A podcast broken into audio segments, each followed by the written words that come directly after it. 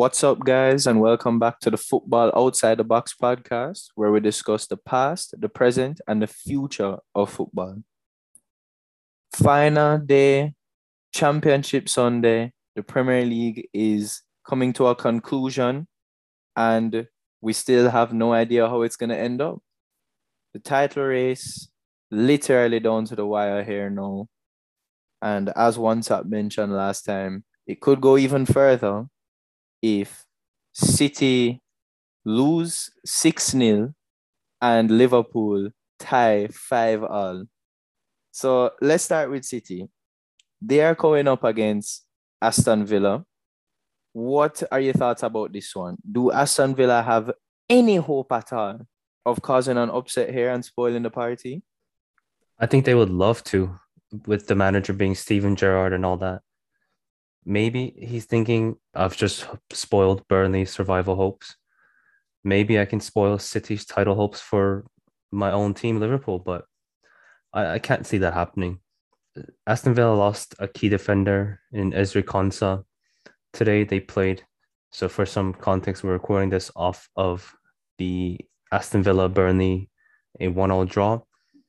They started with Chambers and Mings, which none of them give you confidence right? Mings, he's very highly rated just because he's he's a left-footed center half, which is rare in in modern day football. But defensively, he makes mistake every single minute that he plays. No chance that Aston Villa can salvage a, a point even in this game. I, I was looking at Emi Buendia. I it's easy to point him out because he's conceded a penalty and he's he's scored, but more importantly, I think John McGinn had a pretty good game today. He, I think he played a little higher up than he's he's used to. His energy could provide some spark in in a much needed. I mean, it'll be very much needed for Aston Villa to have any chance against City, but I think it's going to be a comfortable win for City here. I would agree with you that I think it's going to be a comfortable victory. But I do think he kind of being harsh on Mings, to be honest. I know that a lot of the footballing world as well would probably agree with you, to be honest. I do on certain aspects of his game, but I do think he adds a lot of area threat. I think he's he's he sticks in a challenge which can be bad sometimes, but he I think adds presence because of that. But anyways, back to the original point though. I don't think necessarily that will be enough to stop them because I think City are going to have pure domination in this match. And I just don't know if Aston Villa have enough to hit them on the counter attack. Yeah, pretty much that's what's going to come down to. They do have the players, certainly. Buendia has, he's been scoring and assisting the, the last few games, but I'm not really convinced by Aston Villa's quality to be able to say I really fancy them to give Liverpool a chance at a title. And we we have to remember that City are going to be very determined to play this game. They have to win. You know, they slipped up uh, last weekend. Can't have any more of that. And Pep won't allow it either. So, yeah, I mean they're they're mentality monsters. We we we all know about their mentality, how how focused and how determined they are. So, and they've they've proven that over the past few years. Score predictions. Easy 4 0. City run away with the title. Yeah. Easy, just like yeah. that. Yeah. Any key players to look out for? Well, on City side, I know people have been talking about Ederson, how he, he should be making those saves. It worries me a little bit just because, you know, one goal can change the game. But on the Aston Villa side, I'm looking out for Buendia and McGinn. McGinn for personal reasons. You know, we his he's a very hotly debated player between me and Noah. Buendia was very rash today. He gave away the penalty unnecessarily, but he's scored and he's been in form. So I think if anything's going to come from the Villa side, it, it's going to have to be from him. So watching out for those two guys. There you have it. Moving on to their title competitor, Liverpool host Wolves at Anfield. You thinking no chance for them, being as you said, City win, but they have to go do their job. Yeah, I think Liverpool, we saw against Southampton, they, they pretty much, I don't want to say gave up, but they're obviously putting less emphasis on the league. They're if if I had to put a number on it, 80, 70% of their focus is on the Champions League final. And whereas the remaining 20 and 30% on the league. You know, I mean, it's considerably less chance of them winning the league, right? It, it's not in their hands. So uh, with the with the fitness of Salah and Van Dijk in question, like who knows who's gonna play, you know. But Liverpool showed it against Southampton, even without those key players, they can grind out results like like it's nothing. So I, I do think they'll win against Wolves. Wolves have been, as we know, very poor recently. I don't think they've won a game in a month, in over a month, I should say. We don't even know who's going to play for Liverpool, but I think they're going to win. You don't think that the Champions League will be on the minds of Liverpool at all, thinking that, okay, maybe City are more than likely going to come out with the win in their fixture. Maybe one eye on the Champions League final? No, yeah, of course. Yeah, that, that's why it's going to be very interesting to see what lineup they put out. I don't see them putting out their strongest lineup, but I, I could also see them putting their strongest lineup out because there there is a chance, you know, you can't give out the wrong message that, you know, how stupid are they going to feel if if City do drop points and Liverpool also drop points because they put out a weak inside. Uh, I don't know, but it's you have to say the Champions League final is. I mean, they've got more than one eye on the Champions League final. So that's the question, right? I'm I with you having to be there to pounce in the scenario that City slip out. But do you risk getting a player injured or fatigue for the Champions League final for this potential slip up from City? Or do you put your eggs in the basket of the Champions League because you know that this is solely in your hands? The fans will be in support of resting your players. I think Liverpool fans are, I know a lot of them are more desperate for the Premier League than the Champions League just because they've had a lot more success in the in Europe. But I mean, it is understandable if Jurgen Klopp decides to put maybe not all eggs, but a lot of the eggs in the one basket, and that basket being the Champions League final that is also a reason why I think City are going to win the title because Liverpool have a lot less focus and motivation on this game and the league in general. If Liverpool do win this game, they'll be at 92 points. That point tally in itself would have been enough to win the league. I think 15 out of the previous 20 seasons. That's quite an astonishing stat, to, to be honest. Yeah. I mean, similar story right? Two, three seasons ago, I think they achieved 98 points, was it? And still didn't win the league. I think history repeats itself here. Liverpool fans are just gonna definitely be remembering that stat because they will be salty about that. Understandably, to be fair, but I ain't complaining at this moment.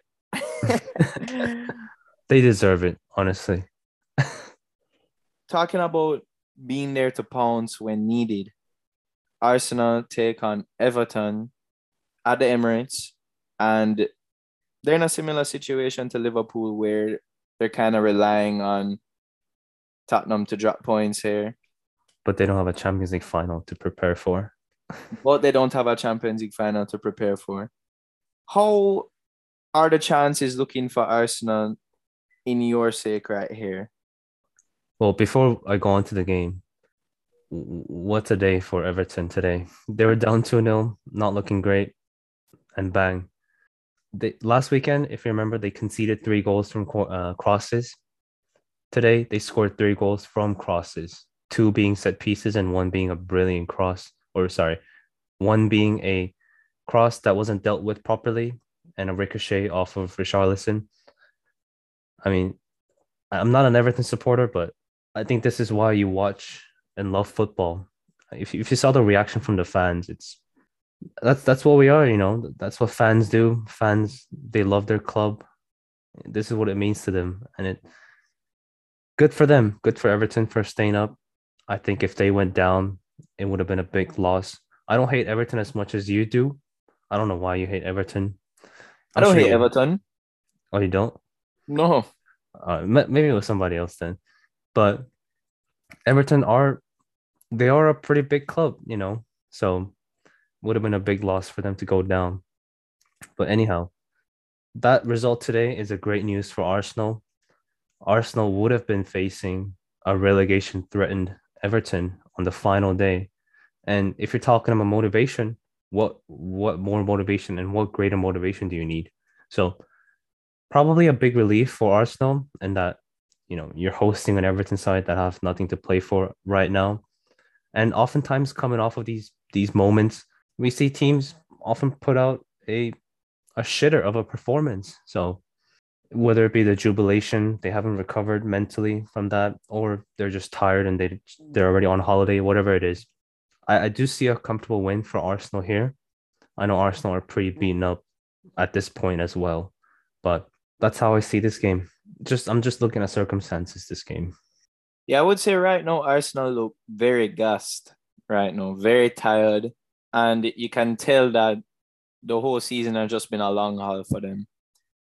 And had it been that Everton were battling for relegation in this one, I probably would have said an Everton win because that would have just been classic Arsenal to fall short and allow the other team to outplay to outplay them. But as you said, having seen the fact that they've secured safety, I don't know. Still, I think that that could be better for Arsenal. But it also might, yeah, you could easily see Arsenal get complacent as well from that and accept defeat, knowing that Tottenham are technically in the driving seat at the moment. Yeah, it's very easy to go into this game. You know, you're relying on a Norwich side that they won five games this whole season. Their goal difference is negative 56. And you're expecting or you're asking them to be a Spurs side. I mean, it's easy to go into this game with that already defeated mindset. I don't know. It's going to be important to at least keep the players focused. You know, it's it's not over. It's it doesn't look likely, but it's not over. I know it's easier said than done. I know these players are probably they, they I'm sure they would probably rather not play this game than to have to play this game because they they know they blew their chances most likely. So it's important to get their mentality right this game. I feel more than the tactics. You know, they've been performing well at home all season. They already have that part drilled down. It's about whether you can focus on this game and really just do your job, you know, and finish the season off on a high and maybe under crazy circumstances, even on a higher note, you know, maybe qualify for the Champions League. So on the topic of getting the players' mentality right, we saw obviously Arsenal had a shambolic performance against Tottenham, and then Arteta came out saying, "Okay, if we need to forget about that and move on to Newcastle now," and he clearly failed to just move on to Newcastle because he didn't get their mentality right for that one. But then after that, Xhaka came out with a statement in a post-match interview saying the players weren't ready. They didn't have they didn't listen to the coach. They don't have the balls. And it now begs the question because in, in a normal scenario, I would have been saying, okay, the manager is at fault for not getting the players on board with the right mentality. But these comments from Xhaka, does it make you question what's happening internally and thinking maybe are these play- some of the players at least just simply not up for the challenge and that he doesn't have the players available who do have that right mentality? Whose responsibility is it, or is it maybe a little of both? It's definitely a bit of both, but I, I took problem with his comments just because of the fact that it, it came from him. I know you have different op- different opinions than me on this, but for a player of Xhaka's history, we know his history. He's been getting sent off, uh, stupid tackles, putting his own team in trouble. For him to come out and criticize the other players, mind you, he didn't perform either. He didn't turn up either. And who knows whether it was a dig at the younger players or whether it was just it was just a comment to you know rouse the players up who knows we will never know right?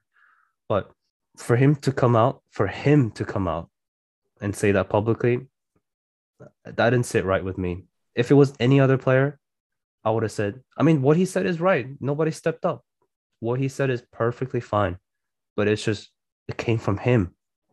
That's what that's what I had problems with. The thing is, with Xhaka's history, I think a lot of Arsenal fans would agree on this, but definitely the fan base is split as far as their support toward Xhaka. I would say that it was never necessarily about him not having balls or not necessarily being a warrior in the midfield. I thought he always had the fight. Whether it came down to him making stupid or costly mistakes, maybe his temper got the best of him and he wasn't able to manage that. He didn't have the maturity to manage that. Sure, I can buy all of that for his history. But I don't think it's fair to say that he never put himself on the line for the club in terms of physically on the field. He was always willing to put himself in front of a ball, always be willing to chase down, always be willing to play any position where don't care where asked. He's never once complained. Whereas we see players like Maitland Niles complaining about not playing midfield. Xhaka has never once done that. And I think that goes a lot to say that he has those balls that he's talking that he's talking about, that he's requesting from the other players or that he's calling on. The mistakes, that's a different topic. He definitely made mistakes. I've seen him give away the ball in very costly areas just from a footballing standpoint, held on to the ball too long, made slide tackles when he didn't have to, made fouls when he didn't have to, lost his temper when he didn't have to. For sure. Not denying that. And that is frustrating. But about the bars itself, I don't think that's fair to call on him to say that. Now, going on to whether he was targeting the younger players, he did mention the age doesn't matter. He said whether you're 18, whether you're 35. I did notice a weird kind of chuckle from him right as they asked about the younger players. I don't know whether he, he had people in mind when the question was asked or if he was just chuckling at the fact that of course the interviewer would ask that question and maybe he was chuckling at the question. But that to me is kind of besides the point. I get he's calling on that but to me it's about raising the question as is he right? You, you said he's right about the players not having the mentality to step up and they didn't step up to the plate. Do you now have to fully blame the players for that? Is Xhaka coming out and saying yo, the players need to take responsibility. It cannot always be the manager being looked at. If the manager is doing his best, he can't physically control players. If a player like Carlos Tevez decides to not go on the field, Mancini cannot grab him and put him on the field. He can't do that. So it that could have been a similar situation maybe with Aubameyang behind the scenes that we don't know, maybe with Ozil as well back to the question is the manager still responsible for that? I think a lot of times we use the manager as a scapegoat because he's he's the guy in control. He's the leader, and uh, and rightfully so. He should take the blame when things don't go right and when his plans don't go to don't get executed. But I'm just going back to what you said. We'll never know what what instructions were were laid out or how he prepare these guys for the Newcastle game or how he will prepare for these guys or how, how he will prepare these guys for the Everton game.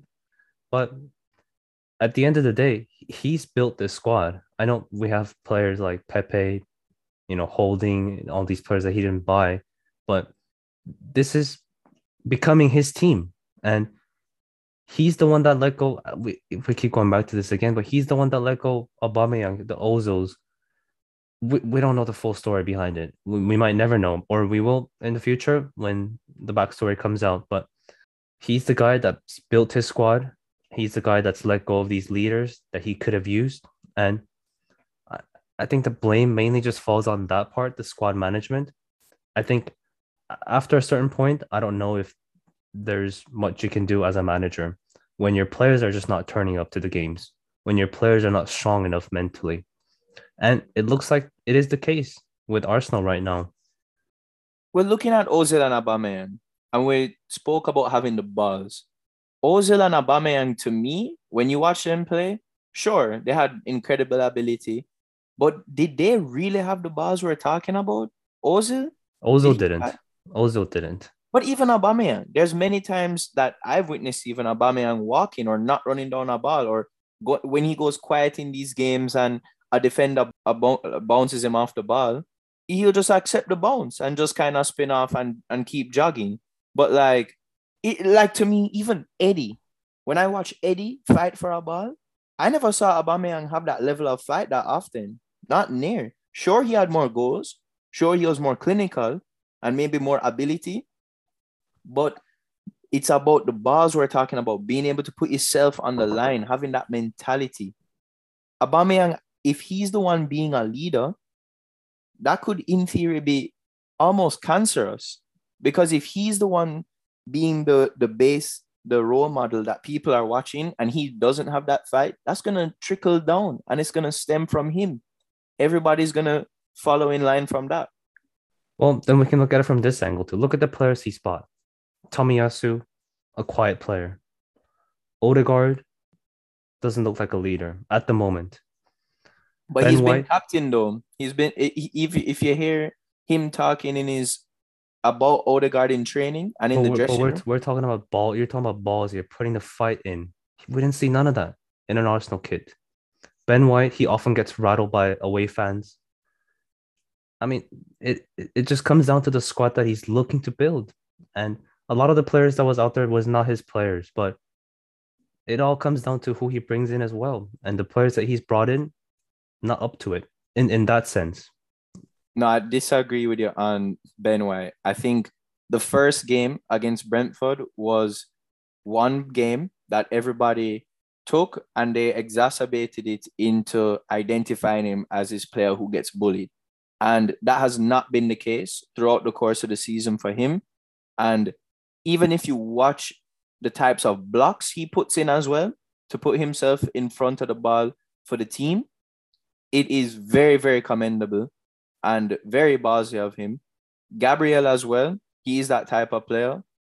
Odegaard, okay, I can buy what you're saying as far as putting himself about, but his talking as far as leadership qualities, as far as No, we're not talking about that. We're not talking about that. We're talking about Xhaka's comments right now. Okay, okay. In terms of putting himself on the line, sure, I can agree with that. We didn't see none of that from Ben White at Newcastle. You can't disagree with that. You can't deny that. the, the Newcastle game, I think, is one game in a vacuum that I would agree with, but I don't want to get too critical of it because Newcastle, first of all, did play a very physical game, which I commend them for. I am praising them for their ability to have a very good physical game and playing out those tactics. Ben White and Gabriel are two players who are just coming back from injury. So that could have a big effect as well, especially going into a physically demanding game right off the bat at St. James's Park, one of the most physical matches probably you could play in Premier League. Like that's a typical what you'd think of a Premier League football match. It's not easy. Well, let me put it this way. We might laugh at Phil Jones, but he's never been the one to not put himself on the line for the club. We might question his ability or his availability, but whenever he's come back from an injury, whenever he's thrust into the lineup, he's never disappointed the fans in terms of putting himself on the line, you know, fighting for the club. And I, I simply didn't see that from Ben White. That I mean that I know he's coming back from an injury, probably wasn't 100% fit. He probably stepped up saying, Gaffer, I, I can play this game, even though I'm not I'm not fit. This is the biggest game of the season I can play. But So that's ballsy to me. but that, that's so so we're talking about different kind of ballsy now, not talking about Xhaka's comments. No, then what so then what's the type of ballsy you would be referring to? You were referring to the ballsy comments from Xhaka as players who would fight for the club, who would put their body on the line to make blocks, make tackles. Didn't see That's none of that from Ben White. No, but you're saying if he has re- if he has offered to put himself on the line, aka go out on the field, even though he's injured, that is putting himself on the line for the club. Being able to carry out the physical demands is different, We're assuming that we don't know how fit he was. and so we can't but we can't decide whether he was 100% fit or 50% fit. We can only determine by what he showed on the field, and he didn't show that on the field. But if you if you are playing with a broken leg, I know it's an exa- it's a very exaggerated example, but the point is if you're playing with a broken leg and somebody knocks you over and you're physically not able to keep up, but you're still trying to and fighting to keep up, that to me is more ballsy. That is what ballsy means. Being able to is different. It's about having the courage to be able to, it's about having the courage to risk it. I mean, you can think that way. I just didn't see it from Ben White at Newcastle. You guys let us know what you think, if you thought you saw it or not. Tell us what you think ballsy means as well to you, whether you think it means having the ability to put yourself on the line like that or having the courage to put yourself on the line like that. I say courage, one talk says ability. Let us know what you think. Moving on to the terrible side of North London, we have Tottenham. They travel to Norwich and all they need is a draw. But if Norwich somehow sneak a snatch and grab, Arsenal need to be there to pounce. Putting it out into the world, just so you know. But anyways, any chance for Norwich or you think it's wrapped up? I think it's done. Comfortably? You would have to say, probably. Unless Norwich decide to make it tough for Tottenham and sit back and try and counter them or it's the last game of the season, last game of the Premier League for at least a year. So if they decide to go on and just enjoy the game of football, it's going to be a comfortable win for Tottenham. You don't think Spurs could come up with a Spursy kind of move? They always could, you know, they always could, but I think Norwich might be too weak for that to happen. I'm going to agree with you on this. I think if I'm being realistic, Tottenham should have this in the bag. Norwich don't have anything to fight for. I guess maybe their pride. They want to go out with a bang. They could do us a nice favor. Maybe that is motivated them a little bit. They definitely have the red half of North London backing them. So let's let's see how that helps. Well, you know, Arsenal's away kit is yellow this season. Might have know. to wait. I might have to wait still. Talking of Norwich, who's already relegated, it's down it's down to two teams now uh, for the last relegation spot. Burnley, who host Newcastle, and Leeds, who travel to Brentford. Who do you have being relegated this year? Boy, I think I'm gonna go with Leeds. I, I think so because I mean I saw the game against Villa briefly today. Nick Pope. I'm just looking at the keepers here. Nick Pope and Meslier. Meslier is very shaky to me. He's he's good on the ball, but in terms of keeping the the danger out and keeping the shots away, not up to it, not up to Pope's standards. Pope has carried Burnley and kept them out of danger countless times over the past few years. I would like to put my faith in Pope rather than a young keeper in Meslier. Besides just the keepers now, I want to take a look at each of the oppositions. Brentford for Leeds. Where's the threat there for Brentford? Oh, set pieces, 100%. Leeds conceded the most from a set piece in the Premier League. They can't deal with it. They just cannot. And I, like I mentioned, they have some sort of rivalry between Thomas Frank and Leeds. So the players will be up for it. The fans will be up for it as well. Last game of the season, Brentford. They could end on a high. I'm sure they would love to. On the other hand, Newcastle coming off of a great performance against Arsenal, they will probably have most of the ball this game against Burnley, but I don't know if Newcastle have that that cutting edge to really create a big chance that you know that would require a huge save from Pope. Right, I was about to ask you because I feel as though Newcastle may bounce back well after the win against Arsenal, but I feel like Burnley could make it difficult for them. I feel like they're going to be organized and they may match them physically. Yeah, Burnley will definitely make it tough for Newcastle.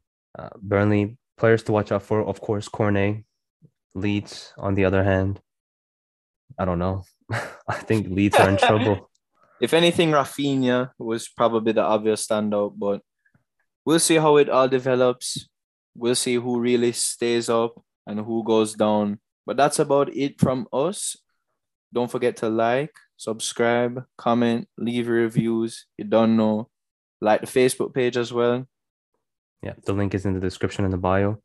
Final day of the long Premier League season. Exciting, but also means we're going to be without Premier League football for a good few months. So enjoy your last Premier League game. Thank you very much as always, and peace out.